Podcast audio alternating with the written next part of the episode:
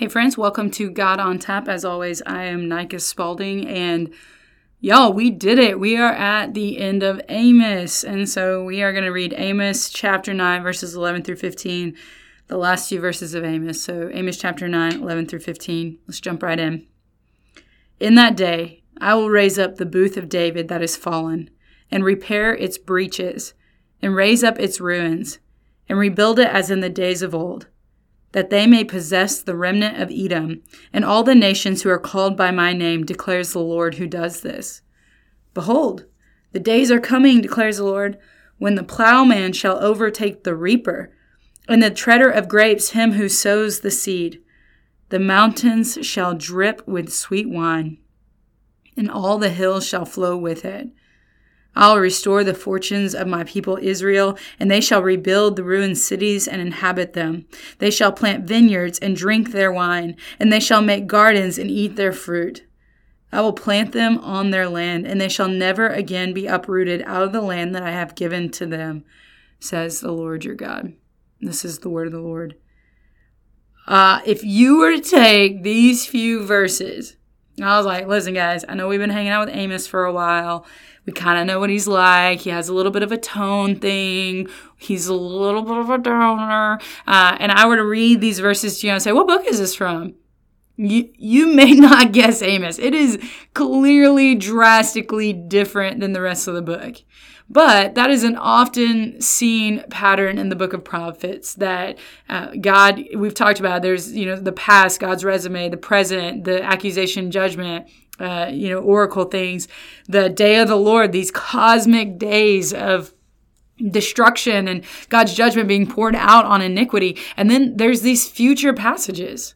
In that day, I'll restore you. In that day, um, good things will happen. There's a day coming that we're all looking forward to the the deal is though in Amos he just doesn't use a ton of the future. So some books use it a little bit more. They spurse it in and out. You know, they kind of punch you in the face, sock and bop you, and then they're like, "Oh, but hey, don't worry, a day's coming." And so oftentimes you'll see the future interweaved more frequently in some of these books, but Amos is like, nah, uh-uh. I'm just going to put you in the corner of the ring and I'm going to body shot, body shot, body shot, uppercut, uppercut, jab, jab, jab, uppercut, boom. And then you hit the mat and you're bleeding out and he gets down on his knee and he's like, hey, in that day, it's all going to be good. And so what are we to make of this? Well, one, from a technical sense, Amos is uh, connecting this book to other books of the prophets, and we've seen this that they often are talking to each other. And so the book of Obadiah addresses the Edomites, and there's this connection between when he talks about the, the remnant of Edom, and there's a connection to Obadiah, and then there's a connection to the book of Jeremiah. And so, from a technical sense, Amos is being weaved into the other books of prophecy. But the question becomes if you were receiving this letter and you would be deeply encouraged by this because most likely you you know post 722 assyria has come in into the north taking out the northern kingdom. You are reaping the sour fruit of what you have sowed those bad seeds that you have sowed and you are now reaping that. And so there is this message of hope. And what's really interesting is if you read the old testament in the chronological order that um, most Jewish folks read it, or, or the book sort of was given to us, and you really end on uh, the temple has been rebuilt.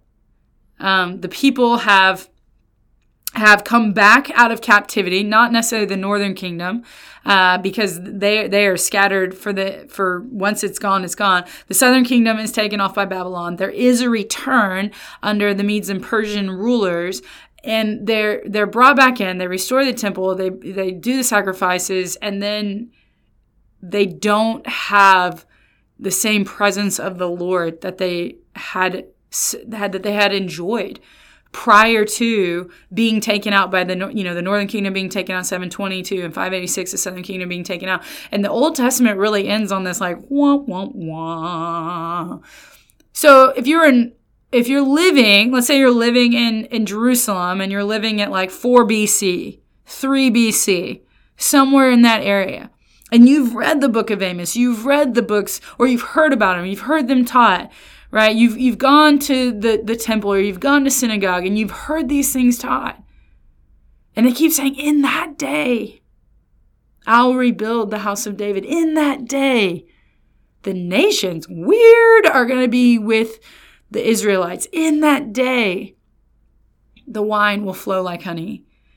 You're wondering, when is that day going to come?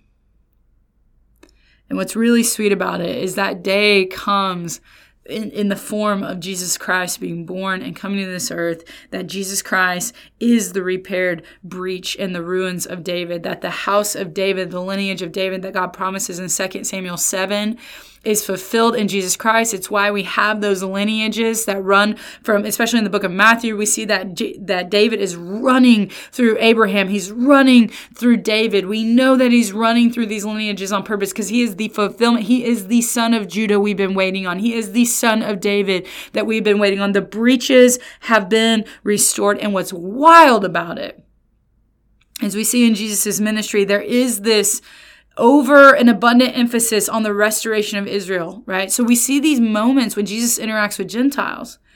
Um, I think about the Syrophoenician woman when, when her daughter's not well and she asks for Jesus to heal him, heal her, excuse me. And, and Jesus is like, Hey, this is, um, the food is for the children, not for the dogs. And she's like, Well, even the dogs eat the scraps, Jesus. And he's like, Hey, wow, behold your faith. Your daughter is well. And so there's this emphasis on the nation of Israel being restored, and which is why I believe that Jesus has 12 disciples. Those are representatives of the 12 nations of Israel. These nations that needed to be, the 12 tribes of Israel that need to be brought back together, that need to be restored. I believe the 12 disciples are an embodiment of that, that Jesus is bringing them back. He's bringing them to Jerusalem, that he is rebuilding what was lost in their iniquity. And what's really sweet is you see at the end of Jesus' ministry, of course, he is he is over and abundantly spent time with his Jewish family. He gives the Great Commission to his believers. He ascends on high, and then they go and they are waiting on the day of Pentecost, and then the Spirit comes. Pentecost happens, thousands of believers, but overwhelmingly, it's still a very Jewish movement. And then suddenly, these really interesting things start happening in the book of Acts, where suddenly, um, you know, the, Philip is taken to a, an Ethiopian eunuch, and he shares the gospel there. And then, and then Peter is told, Peter, go and share the gospel with Cornelius. And and so then the gospel goes to these Gentiles, and then suddenly. All these Jewish leaders come together in this Council of Jerusalem. We find this in Acts 15, and they're like, hey, uh, there's this interesting thing happening. These Gentiles are straight up believing in Jesus Christ as their Lord and Savior. What are we going to do about that? And you know what's really cool is in if you look in Acts chapter 15, one of the passages to support the inclusion of Gentiles in the church is this passage from Amos. That that the remnant of Edom and all the nations who are called by my name declares the Lord that they will be rebuilt as well. That's a misunderstanding of the scriptures to think that Gentiles were plan B after Jesus came that he came only to save the Jews. And then when the Jews rejected him, he was like, all right, go get the blondes and the redheads and the non Jews and go get the Gentiles and we'll let them in and then we'll return to plan A later. Like, no, no. Which brings us back to this understanding of mission all along.